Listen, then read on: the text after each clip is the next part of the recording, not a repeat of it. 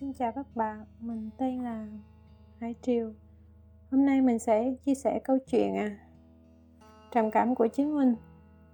Với hy vọng là qua câu chuyện của mình sẽ có thể um, truyền cảm hứng cho các bạn có thêm niềm tin để vượt lên và thoát khỏi trầm cảm.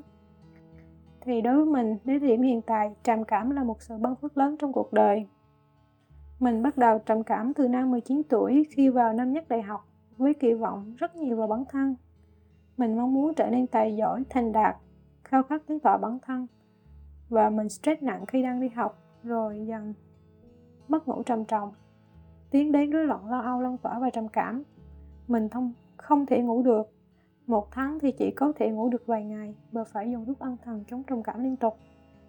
Lúc đấy thì mình học xa nhà và dường như là phải tự lo cho bản thân, vừa duy trì việc học tại trường, vừa chăm sóc chính mình và gặp bác sĩ để điều trị bệnh.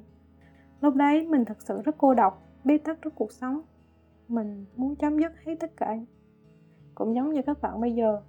Nhưng lúc đấy có một người anh đã từng trầm cảm rất nặng và khỏi bệnh. Chính anh là động lực giúp mình có niềm tin là còn hy vọng. Thì hành trình dài 7 năm với người bạn mất ngủ trầm cảm cho mình biết đỉnh cao của đau khổ tuyệt vọng, bế tắc là như thế nào. Mà thực sự là một vài từ ngữ cũng không thể nào nói hết được. Những cơn lo âu, mất ngủ, căng thẳng, bồn chồn, sợ hãi, những dòng suy nghĩ tiêu cực liên tục cuồn cuộn khiến mình không thể chịu nổi. Mình lúc đấy là chỉ cầu nguyện xin được một giây phút được bình an. Và nhiều đêm mình phải hát lên là làm ơn hãy tha cho tôi. Và chặng đường đấy thực sự rất dài sau 7 năm thì đến giờ thì mình được xem là thoát khỏi trầm cảm và quay lại được với cuộc sống bình thường. Thế thì mình đã thoát khỏi trầm cảm bằng cách nào? Mình là một trong số những người được may mắn vào nhóm trầm cảm trong suốt và được thực hành các phương pháp để mình không có vấn đề với trầm cảm. Không có vấn đề với trầm cảm chính là thoát khỏi trầm cảm. Có một bài mình rất ấn tượng và giải phóng mình rất cao đấy là sứ mệnh của tôi là ngắm bầu trời nếu đã có sứ mệnh trầm cảm thì không thoát được. Và chính cái trầm cảm ấy cũng là phần hoàn hảo. Lúc đấy mình đã vô cùng xúc động và nhận ra à đây là phần sứ mệnh tuyệt vời của mình.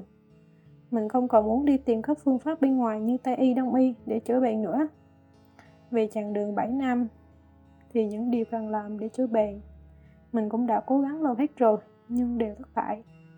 Nhưng chính từ khi chấp nhận phần sứ mệnh trầm cảm và thực hành các phương pháp của nhóm trầm cảm công suất mà dần dần đến nay mình đã thoát được trầm cảm. Với mình thì à, đến giờ mình nhận ra quá nhiều sự băng phước bí mật dưới cái vỏ là bạn trầm cảm. Mình nhận thức đúng đắn hơn về cuộc đời, biết mình cần gì, biết cái gì là quan trọng trong cuộc đời. Ý thức về sự nhỏ bé yếu đuối của con người và những giới hạn của khoa học, y học.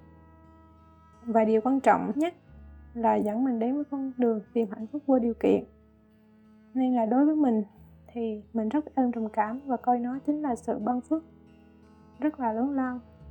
Hy vọng rằng qua câu chuyện của mình sẽ có thể truyền thêm hy vọng được cho mọi người là dùng chính trầm cảm để tìm thấy hạnh phúc thực sự của mình. Cảm ơn mọi người đã lắng nghe.